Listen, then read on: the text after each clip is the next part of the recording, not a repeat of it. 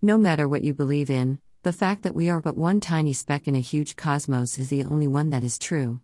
Humankind has unfortunately from the very beginning believed in its own superiority and uniqueness in the great big unknown. From when the cavemen first appeared.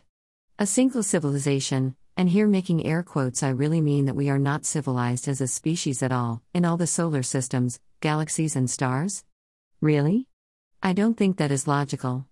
But yet, extraterrestrial sightings, visits, and such are ridiculed. They are made out to be violent and threatening and something to be in fear of. Unfortunately, I can't share this video, the cosmic hoax, as it is age restricted on the tube. Why? Nobody has any clue as it is a documentary without sex or violence, but follow the links to find one that works for you. Dr. Greer is the ambassador for peaceful dealings with extraterrestrials.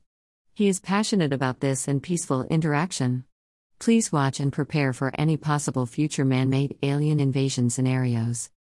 The extraterrestrials who have made contact with us on Earth are not hostile, we are actually the hostile ones. Destroying nature, blowing up the world with nuclear bombs, even the moon had to suffer. Absolutely terrible. We have eradicated so many species, so much beauty, turned nature toxic. Mankind, or at least those in charge, should learn to accept help when offered. We could have had clean and free energy from as early as the 50s had we just used what they gave us. Instead, it was used for war and greed, and the planet was destroyed in the process. By ourselves. What you can believe is that no government has the interests of its people at heart, only their own. This is an unfortunate fact and is revealed every single day all over the world. And remember, we are all stardust. We have all been seeded on this planet from pieces of stars exploding all over the galaxy. Where we came from, there must be more, similar to but hopefully better than us. I'm so looking forward to meeting them.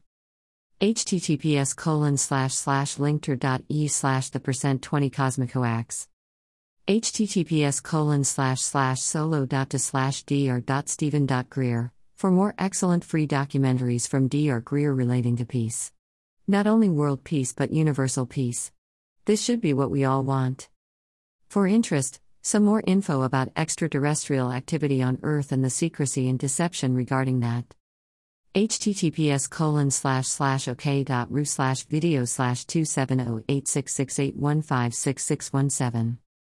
On our plant based journey, the only way forward, today we are enjoying homemade chickpea tofu, for those of us who can't afford commercial tofu. Add rolled oats if you want. You can use the chickpea fiber, left over after draining the milk, in your falafel and not waste it. Personally, I have learned to sprout my chickpeas first as that decreases the possible gassiness. Peace out, universal peace. Enya. Inyajardine at gmail.com.